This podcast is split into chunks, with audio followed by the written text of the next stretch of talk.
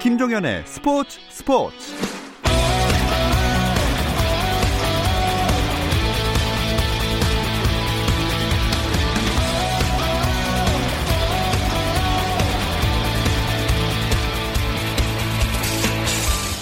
KBO 리그 경기 상황부터 보겠습니다. 대량 득점이 많이 나오는 하루입니다. SK와 키움이 각각 8대1과 10대1로 두산과 롯데를 앞서고 있습니다. 또 LG와 기아는 7회 말 5대1로 기아가 넉 점 리드를 잡고 있고요. KT와 한화는 6회 말 KT가 6, 한화가 3점입니다. 마지막 삼성 NC는 5회 초 NC가 5대 3으로 2점 앞서고 있습니다.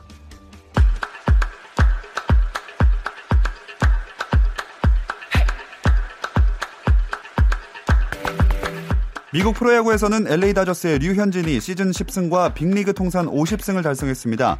류현진은 샌디에이고 파드리스와의 홈경기에 선발 등판해 6이닝 3피안타 3볼넷 5탈삼진 무실점으로 호투했고 팀이 5대1로 승리하면서 류현진은 4전 5기 끝에 시즌 10승을 기록했습니다.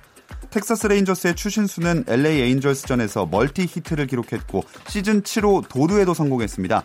팀은 9대 3으로 승리했고요. 피츠버그 파이리츠의 강정호는 시카고 컵스전에서 시즌 6번째 2루타로 타점을 추가했습니다. 하지만 피츠버그는 3대 11로 대패했습니다. 미국 여자 프로골프 투어 손베리 크릭 클래식 첫날 이정은이 9언더파를 쳐 선두 중국의 류위에 한 타 뒤진 공동 2위에 올랐습니다. 이정은은 이번 시즌 LPGA 투어에 데뷔해 US 오픈을 제패한 이정은과 이름이 같은 선수로 한국 여자 프로골프 투어에서는 이정은 5로 활약했고 올해 신인 이정은은 이정은 6로 불렸습니다. 이정은 6는 첫날 1언더파 공동 85위에 머물렀고 세계 랭킹 1위 박성현은 7언더파 공동 11위에 올랐습니다. 미국 프로골프 투어 3M 오픈에서는 루키 임성재가 첫날 6언더파를 쳐 선두 스콧 피어시의 세 타 뒤진 공동 4위에 자리했습니다. 윔블던 테니스 남자 단식에서 세계 랭킹 2위 라파엘 나달이 세계 43위 닉 키리오스를 3대 1로 이기고 3회전에 올랐습니다.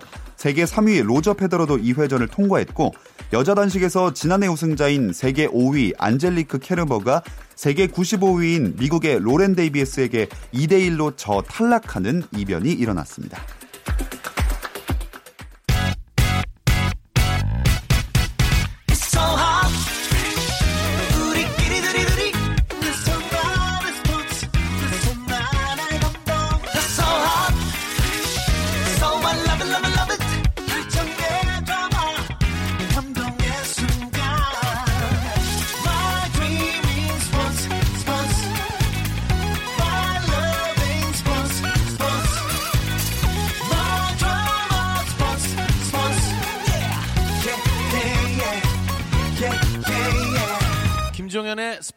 스포츠.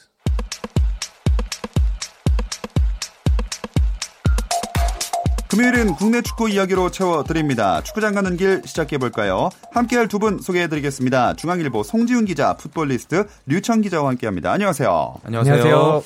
자, 어, 한 주 동안의 축구계 이슈들을 참 짚어봐야 할 텐데 아직 20여일이 남아 있거든요. 7월 26일에 있을 유벤투스와 K리그 선발팀 간의 그 친선전. 자, 팬들이 엄청나게 관심을 보이고 있습니다. 저도 가려고 했는데 저희 방송 시간이랑 겹치더라고요. 아. 이탈리아에서 정말 절대 강자. 예. 예, 이탈리아 프로축구의 왕자. 유벤투스라는 팀 자체도 매력적이고요. 또 그 팀의 간판 스타 크리스티아노 호날두 선수만 따로 떼놓고 생각해 봐도 또 국내에서 볼 수 있다라는 점이 또 매력이고. 예. 또 요즘 K리그도 핫하잖아요. 맞아요. 예, K리그에 정말 인기 있는 선수들만 다 불러 모아서 같이 경기할 수 있다. 뭐 여러 가지 맛이 함께 담겨 있는 아이스크림 같은 그런 느낌의 경기. 오. 그래서 뭐 사실 저도 상당히 많이 기대가 되고 예. 저도 티켓 많이 구하려고 노력했는데 실패했습니다. 아. 예, 저는 취재로 가지만 아, 저희 네네. 가족에게 정말 보여주고 싶은 그런 경기였는데 저도 표 못 구했습니다. 아, 못 가셨어요? 네. 그럼 여기 나오시겠네요. 금요일, 금요일이 경기니까. 아 저는 이제 취재석에 아, 있죠. 취재석에. 네, 그러나 저희 어, 그럼 가족들 저희를 버리시는 건가요? 그날은 일단 좀 일정을 따져보도록 아, 예. 하겠습니다. 네. 알겠습니다. 일단 이 경기의 공식 명칭이 하나 원큐 팀 K리그 팀으로 이제 유벤투스와 맞붙게 되는데 그 팬 투표로 출전 선수 명단이 결정이 되죠. 네, 일단 12개 팀이 11명씩의 이제 명단을 제출했고요. 여기서 아, 오는 8일부터 14일까지 아, 투표를 진행하고요. 네. 433 포메이션 기준으로 팬들이 이제 3명까지 고를 수가 있고요. 어. 그리고 같은 팀에서도 이제 3명까지 고를 수가 있습니다. 그래서 최종 팬 투표에서 1위, 2위 한 선수들이 각 포지션에서 한 선수들이 이제 모라이스 감독과 함께 유벤투스와 맞대결을 벌이게 됩니다. 아, 진짜 너무 기대가 많이 되는 경기인데 일단 호날두는 가장 중요한 이슈가 되는 선수기도 하니까 그 일정 시간을 뛰어야 한다 이런 조항이 있다는 기사가 계속 나오고 있어요. 우리가 2010년에 FC 바르셀로나 얘기를 안 할 수가 없죠. 아, 이때요. 네. 네, 그때 당시가 이제 타산 지석이 된 그런 경기가 됐는데 당시에 리오넬 메시 선수 우리가 정말 보고 싶었는데 이 바르셀로나 측에서 전날 기자회견하면서 선수의 부상 위험이 있어서 안 내보내겠다라고 얘기하는 바람에 난리가 났었고요. 그때 사실 원래 똑같이 출전 그 개- 조항이 있었는데 위약금을 물지 않았었나요? 아닌가요? 뭐 그러니까 그 우리는 모두 사실 이 메시 선수의 활약을 현장에서 예, 보고 예. 싶어서 그 표를 예매를 했던 건데 구단에서 메시 선수 안 내보내겠다라고 얘기하는 바람에 갑자기 취소하는 표도 속출했고 어. 결국은 3만 2천 명 정도 들어오고 끝났던 네. 그런 경기였는데 이번에는 호날두 선수 포함해서 이 유벤투스의 핵심 선수들을 최소한 45분 이상 모두 뛰게 한다라는 음. 그 내용이 계약서에 다 들어가 있고요. 또 호날두 선수도 본인이 직접 한국 팬들에게 뭔가 보여주겠다라고 얘기를 자꾸 하고 있으니까 네 호날두 선수가 뛰는 모습 보는데 전혀 문제가 없을 것 같습니다. 호날두 선수가 워낙 그 미디어 친화적인 선수기도 하고 출전도 확실하니까 입장권이 비싼데도 바로 매진됐다면서요. 네, 사실 처음에 입장권 가격이 공개됐을 때 예. 최고 가격이 40만 원이나 아, 됐기 맞아요. 때문에 과연 6만 5천 석이 다 팔리겠느냐? 어, 뭐 40만 원짜리는 호날두 뒤에서 보니까 팔리겠지만 그 밑에 가격은 30만 어. 원대는 정말 팔리겠느냐? 음. 이런 의심이 좀 들었었는데요. 어, 제가 이제 취재를 하려고 그 공식 티켓 예매 사이트에 들어갔는데 네. 아, 예매 사이트가 폭주 때문에 아. 접속이 처- 잠시 불가했었어요. 서버가 다운됐군요. 네, 그리고 더 놀란 게 한 30분 정도 진행됐을 때 어떤 친구가 저한테 뭐 캡처 파일을 보내줬는데 보니까 아 그 중고용품 파는 그 벌써 올라갔구나. 네, 사이트에 이미 300명이 산 뒤에 아 표를 양도하겠다. 아유, 표현은 이- 이제 양도하겠다 이 이런 되파리 건데. 되파리 네. 분들 이러니 제가 표를 못 구하죠. 네. 아 정말 그러니까요. 갑자기 화가 확 나네요. 근데 이제 결과적으로 어쨌든 간에 이 유- 유럽에서도 아 일단 한 95%의 팬들은 아, 경기를 보려고 하고 음. 아, 5% 정도는 이거는 경제적 이익을 아, 챙기려고 하는데 예. 아, 이 경기의 열기가 대단하다는 것을 정말 느낄 수 있는 아, 그 표 구매 현장이었습니다. 음. 아 정말 취재로 가시는 게 너무 부럽네요. 송지훈 기자님이 직접 가신다니까. 근데 이게 제가 간다고 말씀드리는데 저희 회사의 다른 후배들도 가고 싶어하는 친구들이 많기 때문에 인원 제한이 걸릴 수 있거든요. 아, 그럴 경우에 제가 밀릴 수도 있습니다.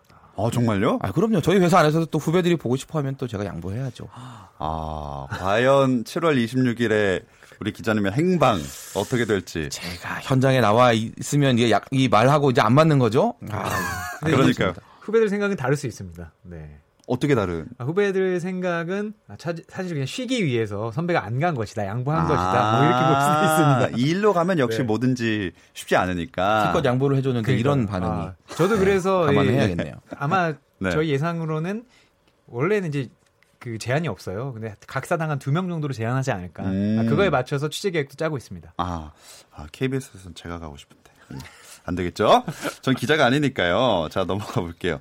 일단 그 명단에 오른 이 K리그 후보 선수들 각 팀당 11명씩이라고 하셨으니까 132명이 되는 셈이거든요. 네.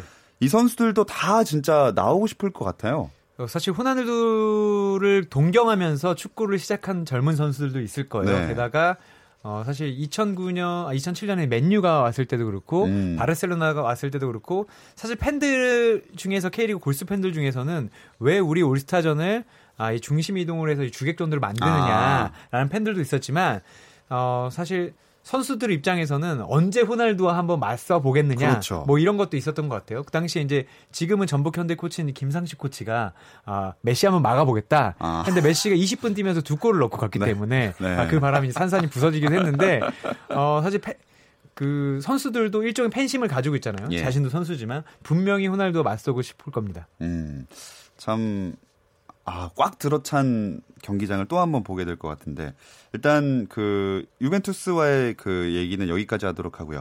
전북을 이끌다가 중국 무대로 갔던 최강희 감독이 다시 또 팀을 옮긴다면서요. 지난 2월에 이제 텐진 취한쟁과 결별을 하고 다른 이제 예. 갔었는데 또 다시 5개월 만에 물러났죠. 그리고 오늘 이제 그 오피셜 발표가 났습니다. 상하이 선화와 다시 또 공식으로 계약을 맺었다. 이렇게 발표가 됐는데 지난해 이제 11월 그 텐진에 갔던 시점부터 치더라도 한 한 명의 지도자가 한 8개월 정도 만에 세 팀을 그것도 예. 같은 리그 안에서 이렇게 움직일 수 있다는 것도 뭐 저도 이제 축구 기자 생활 좀 했지만 이전에 보지 못했던 그런 상황인 것 같고요. 또 이게 뒤집어서 판단해 보면 이 중국 슈퍼리그에서 최강이라는 지도자에 대해서 음. 과연 어떻게 생각하는가 우리가 생각했던 것보다는 평판이 훨씬 좋구나라는 거 다시 한번 확인하게 해주는 그런 에피소드도 되는 것 같습니다. 네. 아, 워낙 입지가 있고도 그러니까 이렇게 짧게 이적하지만 사실 알바도 이렇게 8개월 만에 세 번 옮기는 게 쉽지가 않거든요. 너무 급박하게 빨리 이게 될 수가 있는 건가요?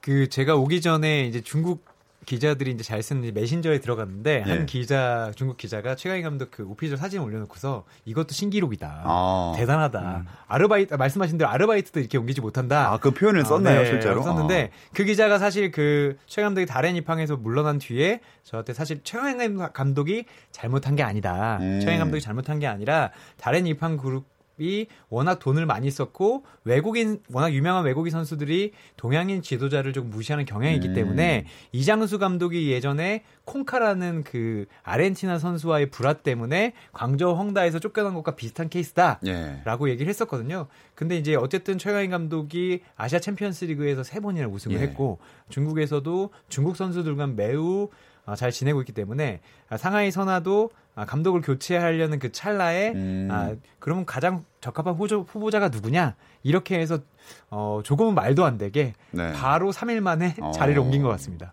다른 입장에서도 선수들이 참 진짜 아쉬워하고 정말 좋은 감독이었다 이런 식으로 인터뷰하는 걸 많이 봤었는데 성적을 그럼 기대만큼 못 냈다고 봐야 할까요? 앞에서 이제 류청 기자가 그 얘기를 했잖아요. 돈을 많이 쓰고 좋은 선수, 외국인 선수를 예. 데려왔다. 이 얘기는 결국 좋은 성적을 기대하고 있다는 거거든요. 특히나 물론 중국 팀들이 다들 이 성적에 대한 조바심이 상당히 많은 그런 특성들이 있습니다 만 이 다렌이라는 팀이 특별히 더 심합니다. 돈을 많이 주기도 하지만 그만큼 더 성적에 대한 요구도 빡빡한데 음. 뭐 제가 듣기로는 최강희 감독에게 시즌 막판이 될 때는 아시아 챔피언스리그 정도 나갈 수 있는 정도의 성적이 나와야 되지 않겠느냐라고 어. 이제 얘기를 했던 걸로 알고 있고 네네. 근데 사실 이제 시즌 초반의 성적들이 좀 10위권 정도로 계속 좋지 음. 않다 보니까 아 지금 이 외국인 선수 아까 이제 유청 기자가 얘기했던 게 정확한데 외국인 선수들이 이 최 감독을 따르지 않으니 감독을 바꿔서 이제 어떻게든 우리는 목표로 가야 되겠다라는 예. 그 이유 때문에 사실은 최강희 감독에게 좀 미리 통보를 했다고 해요. 제가 듣기로는 아. 취재하기로는 너 감독 바꿀 거니까 전반기 끝나면 교체가 될 거니까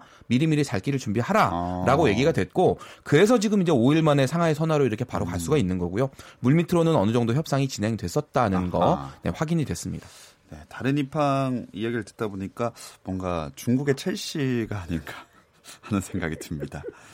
어, 또 국내 축구계에선 어떤 이슈들이 있었나요? 아, 일단 화요일과 수요일에 걸쳐서 FA컵 8강전이 일어났는데 어, 사실 FA컵 8강전에 뭐 내셔널리그 팀, 예. K3 아, 팀이 맞아요. 많이 올라오면서 아, 사실 이제 올라간 프로 팀들이 쉽게 이기겠구나라는 예상을 했는데 대이변이 일어났습니다. 네. 아, 일단 상주 상무는 창원 시청을 2대 1로 이제 힘겹게 꺾었는데 그 다음 날 경기를 한 아, K리그 팀 중에 경남은 K3 팀인 화성 FC에 1대 2로 졌고요. 예.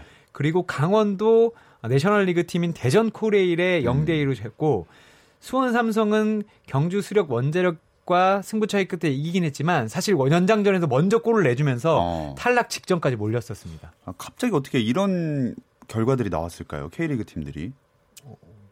뭐 사실 되게 미묘한데 저 네. 보다 정말 깜짝 놀랐는데 이임생 감독도 아좀 그 떨다 이기, 이긴 후에 다른 예. 결과를 본 뒤에 어, 이 캐리그 팀도 왜 이렇게 많이 졌냐라고 어. 할 정도였고 사실 그 경남 같은 경우에는 좀 불운이 따랐던 것 같아요. PK도 이제 실축하고 예. 뭐 이런 게 있었지만 강원은 상대를 조금 얕본 탓인지 어, 지난 주말에 경기 뛰었던 선수들을 거의 배제를 했어요. 아. 그러니까 휴식을 주면서 네. 대전 코레이는 이길 수 있겠지. 라고 했는데 대전 코레일에도 거의 프로에서 뛰었던 선수들이 10명 넘게 포진하고 음. 있었고 어, 강원을 잡으려고 노력했기 때문에 좀 뒤집어졌던 것 같습니다. 그리고 한국 수력 원자력 이제 감독이 서보은 감독이 이해한 게 어, 사실 K리그 팀들을 해볼만 하다라고 어, 직설 화법으로 얘기하기도 했습니다. 오. 아무래도 결과를 보고서 축구계에서 K리그에 대한 아쉬움을 드러내는 목소리들이 나왔을 것 같아요.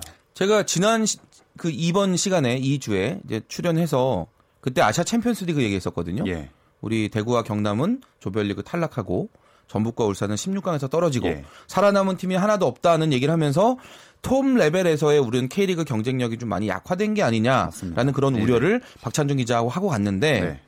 이 결과를 보면 이번에 이제 FA컵 결과를 보면 이제 바닥이라고 생각되는 이 어떤 경기력의 중심 이런 부분들도 사실 우리가 하부 리그와는 별 차이가 없는 게 아니냐 K리그 음. 팀들이 그럴 정도로 전체적으로 경쟁력이 좀 내려간 게 아니냐라는 게 이번 결과를 통해서 확인이 되고 내셔널리그는 3부 리그거든요. 네. 그리고 K3 리그는 4부 리그입니다. 어허. 이런 팀들하고 K리그가 경기를 해서 뭐 주전 선수가 몇 명 빠진다 하더라도 이렇게 접전을 하고 뭐 질 뻔하다가 이기고 이런 식으로 되는 게 이게 확실히 정말 경쟁력이 떨어진 게 아니냐. 음. 많은 전문가들이 지금 우려를 하고 있습니다.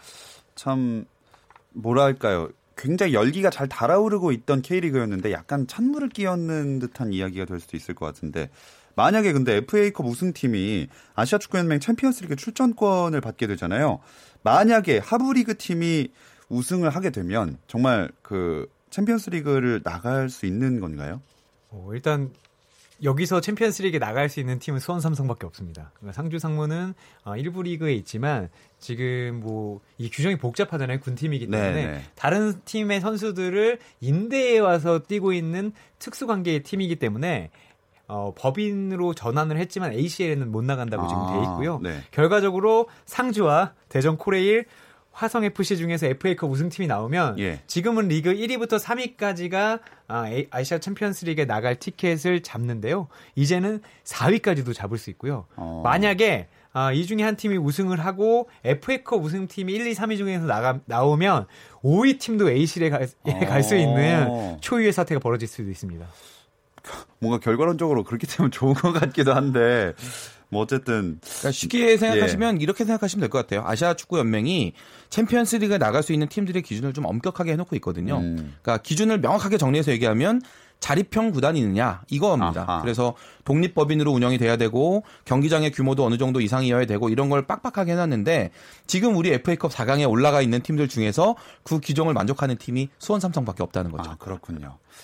자, 일단은 결과를 좀 지켜봐야겠습니다. 자, 이어서 짚어볼 이슈들은 잠시 쉬었다 와서 이야기 나누겠습니다.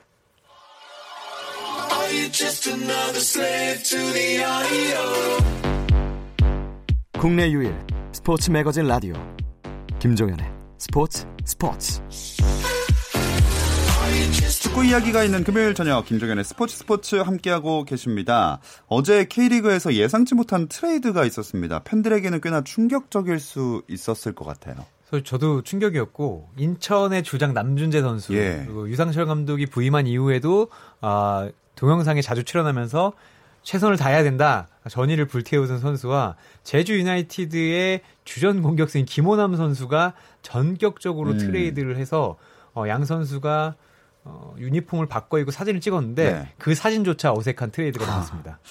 아니 이게 사실 서로 이제 위기 상황이니까 서로 잘 선수를 트레이드해서 성적을 올려보자 하는 그런 복안이었겠지만 팀에서의 선수들 그 존재감을 생각한다면 정말 말씀하신 대로 어색한 상황이 돼버려서 이렇게 꼭 했어야만 했나 하는 생각도 들어요. 남준재 선수 인천의 주장이고 어, 유청 기자도 얘기했지만 인천이라는 팀이 사실 매 시즌 강등권에서 처절하게 생존 경쟁하는 이런 팀인데 그 팀에서 이 남준재 선수가 우리가 끝까지 해보자 버틸 수 있다 살아남을 수 있다 선수들 분위기를 이끌어가는 그런 선수였고요. 예. 마찬가지로 김호남 선수도 지금 올해 제주가 정말 상상 초월한 부진을 겪고 있는데 그 와중에서도 제 몫을 해주던 몇 명 안 되는 선수 중에 한 명입니다. 그렇기 때문에 사실 그 홈 팬들 입장에서 보면 그래 우리 팀에서 이 선수는 빼놓고 생각할 수가 없지라고 생각했던 두 팀이 두 선수가 지금 서로 유니폼을 바꿔 입은 거거든요. 예. 아마 논란 팬들 상당히 많았을 거고 일단 구단 입장에서 생각한다면 그 두 팀 모두 지금 강등권까지 몰려 있는 내년 시즌에 이부 리그도 갈 수 있다는 그런 절박함 때문에 뭔가를 바꿔보자라는 취지에서 이 선수들 서로 교환을 한 어. 것까지는 이해가 되는데 네. 과연 이게 적절했느냐는 결국은 뭐 결과로 말해야겠죠. 예, 올 시즌 막판 끝났을 때 그 성적을 가지고 만약에 잘못된 판단을 했던 그런 팀이라면 비판을 받아야 되는 네. 그런 상황일 것 같습니다. 자, 팬들도 일단 굉장히 화가 많이 나 있지만 선수들도 많이 비판을 하고 있다던데요. 그 사실 김호남 선수는 얼떨떨하게 어, 이적을 하고 아침까지도 몰랐다. 아. 구단 관계자가 아, 이적이 성사되면 얘기를 해줬는데 아, 지금 또 성수기지 않습니까? 예. 그래서 인천으로 가는 표도 못 구했다. 다 바로 가는 표도 못 구했다. 비행기 네. 표를 그랬을 정도로 아, 몰랐었고요.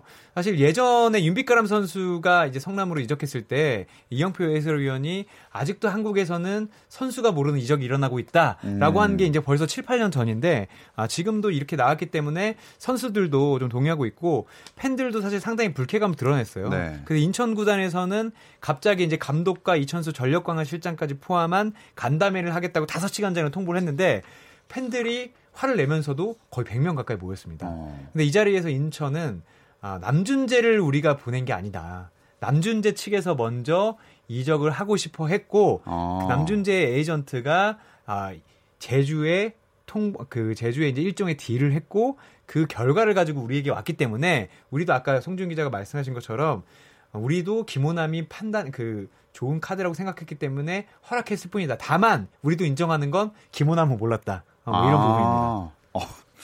이 선수가 이렇게 뒤늦게 알고서 K리그는 거부를 할 수는 없나요, 이적을? 이게 유럽을 포함해서 대부분의 축구 리그에서는 사실 이건 불가능하거든요. 음. 이적을 할 때 반드시 선수의 동의를 구해서 진행하게 되어 있는데 K리그에만 이게 존재하는 그런 일종의 로컬 룰인 거죠. 지금 현재 소속팀 팀에서 받는 연봉이나 어떤 이런 조건보다 조금이라도 더 좋은 조건이 제시가 되면 다른 팀과의 트레이드 결정을 선수가 거부할 수가 없다라는 그런 규정 자체가 만들어져 있고요. 선수가 이적을 만약에 거부하면 어떻게 되느냐? 이미 탈퇴까지 가능합니다.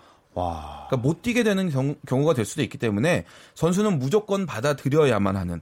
실제로 지금 이번에 이제 그 거론된 남준재 선수, 김호남 선수도 연봉이 조금 올랐어요. 이렇게 올려주면 선수는 거부할 수 없습니다. 그러니까 정말 소액이라도 올려주기만 한다면 거부를 할 수가 없는 극단적으로는 거군요. 1원이라도 네. 오르면 예, 선수는 거부할 수 없는 거죠. 아, 이게 트레이드 제도라는 게 당연히 스포츠에서 존재할 수밖에 없는데 그래도 좀 이런 규정이 선수랑 팬들을 생각한다면 없어져야 되지 않을까요? 사실 이게 로컬 룰이 피파 룰에 우선하는 거예요. 그러니까 피파 룰에서는 트레이드를 할 수 없게 돼서 말씀하신 대로 선수의 이- 동의가 없는 이적은 일어날 수 없는데 한국에는 이렇게 아까 말한 것처럼 아, 단 1원이라도 올려주면 좋은 조건을 제시하면 구단끼리 합- 합의된 것에 대해서 선수가 토를 달지 못하기 때문에 음. 이런 로컬 룰에 의해서 선수들을 강제하고 있는데 그래서 아주 간단합니다. 이 로컬 룰만 없애면 돼요. 그러니까 이게 규정이 돼 있는데 네. 이 룰만 없애고 없, 없으면 모든 걸 피파 룰에 따르게 돼 있거든요. 예. 피파 룰에 그냥 따르면 되는 건데 이런 얘기가 한두 번 나온 게 아니지만 그렇죠. 사실 구단들은 이 좋은 카드를 버릴 생각이 없어 보이긴 합니다. 아, 선수 의 입장과 상관없이 원하는 대로 트레이드를 좀 진행할 수 있기 때문에 그러니까 이 규정이 이렇게 굉장히 안 좋은 불합리한 규정이 왜 있느냐라고 그러니까요. 궁금해하시는 애청자 여러분들 계실 텐데 예전에 이제 이 규정이 만들어지던 시점을 제가 되짚어 보면 그때는 K리그에 승강제도 없었고 팀들도 많지가 않았거든요. 음. 그리고 또 지금처럼 선수 풀도 넓은 때가 아니었기 때문에 네. 구단 입장에서 보면 어 우리 팀에 지금 이 포지션에 전력의 공백이 심각한데 누굴 데려오려고 해도 마땅치가 않은 거예요 선수들을. 그러다 보니까 일단 구단끼리 합의된 트레이드는 선수가 거부를 하더라도 일단 무조건 밀어붙이는 방법을 좀 찾아보자. 그래야 이제 선수 어떤 전력 보강이 가능하다라는 취지에서 만들었던 겁니다. 그러니까 그때 당시는 K리그 팀들이 얼마 없었기 때문에 선수들도 좀 어쩔 수 없지라고 따르는 경향이 있었다면 지금은 뭐 1부 리그, 2부 리그 많아졌고 또 외국과 선수하고도 이제 교류가 활발해졌잖아요. 예. 이런 시대에는 좀 맞지 않는 그런 규정이라는 생각이 들고 이런 얘기가 나온 김에 이제 좀 개정에 대한 노력도 좀 이루어져야 되지 않을까 싶습니다. 그렇습니다. 뭔가 권리를 침해한다는 생각이 드는 조항이라서 일단 많이 이야기가 나와서 삭제가 됐으면 좋겠네요. 어쨌든 이런 분위기 속에서 인천이랑 제주가 K리그 1 19라운드를 준비를 하고 있죠. 네, 일단 재밌는 것이 이 인천과 제주가 모두 이 11위, 12위인데 아, 상당히 어려운 경기를 하고 있고요. 아, 하지만 인천은 토요일 날이 울산으로 가는데 어. 울산이 한 경기를 덜 치르고 3위예요. 네. 사실 한 경기를 덜, 더 치러서 아, 승점을 얻었다면 지금 1위인 상태고 어허. 울산이 사실 AFC 챔피언스 리그에서 아, 조금은 낭패를 보면서 어, 좀 심리적으로 타격을 받았는데 서울 원정에서 마지막 순간에 골을 넣으면서 살아났기 때문에 네. 울산이 기세가 많이 올라 있습니다. 사실 어 그리고 또 재밌는 게 울산에 이제 김도훈 감독이 예전에 인천 감독이었기 때문에 아하. 울산도 이제 무조건 인천을 잡고 리그를 선두로 나가겠다. 네. 아, 이런 시점이고 상당히 쉽지 않을 경기가 될 것 같고요. 어 이제 제주는 또 이제 수원 원정을 떠나는데 수원도 구이지만 쉽지가 않습니다. 지금 예. 임생 감독이 표정이 이제 K리그 전체에서 가장 표정이 좋지 않은 감독으로 지금 유명한데 네. 예, 지금 이인생 감독보다 사실 더 급한 건 최인규 감독인데 아. 최인규 감독- 감독이 바라던 남준재 선수를 얻었으니 네네. 좋은 결과를 얻을 수 있을지 아, 좀 궁금하긴 한데 최근에 제주가 워낙 수비가 좋지 않기 때문에 음. 이런 부분이 좀 문제로 지적되고 있습니다. 또 나머지 19라운드 대진도 살펴볼게요. 토요일에 울산 대 인천 경기 외에도 3경기가 더 열리네요. 네, 그 오후 7시에 상주 시민운동장에서 상주 대 포항 경기 있습니다. 상주가 지금 FA컵 4강에 오르면서 좀 분위기가 좋은데 체력적인 부담이 아무래도 있잖아요. 이 부분을 좀 신경을 써야 될 것 같고 포항이 김기동 감독 부임하고 나서 4승 1무 하고 나서 1무 4패 정말 롤러코스터를 막 타고 네. 있는데 상주와의 경기가 좀 반전의 계기가 될 수 있겠다라는 그런 생각이 듭니다. 서울대 강원의 경기 이제 오후 7시에 서울 월드컵 경기장에서 있는데요. 서울이 최근에 좀 판정 논란 때문에 많이 시끄럽잖아요. 예. 심리적인 부담이 좀 더 있는 상태에서 경기를 하게 될 것 같고 특히나 이 강원 같은 경우는 최근에 두 경기 연속 역전승 음. 아주 신바람 나는 그런 승점 6점을 가져온 상태이기 때문에 집중력 싸움 정말 예, 어느 팀이든 집중력 딱 떨어질 때 예, 승부가 갈릴 수 있겠다는 그런 생각 듭니다. 대구 대 경남의 경기 이제 DGB 대구은행 파크에서 열리게 되는데 대구가 지금 부상자, 경고 누적, 주축 선수들이 우르르 다 빠져 있는 이런 상태라서 경남 입장에서 좀 이번에 한번 이겨볼 수 있겠다라는 생각이 음. 들만한 그런 경기고요.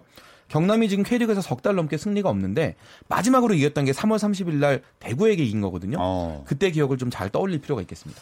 자, 그리고 일요일에는 앞서 전해드린 수원대 제주 경기 외에 전북대 성남의 경기가 하나 더 있습니다.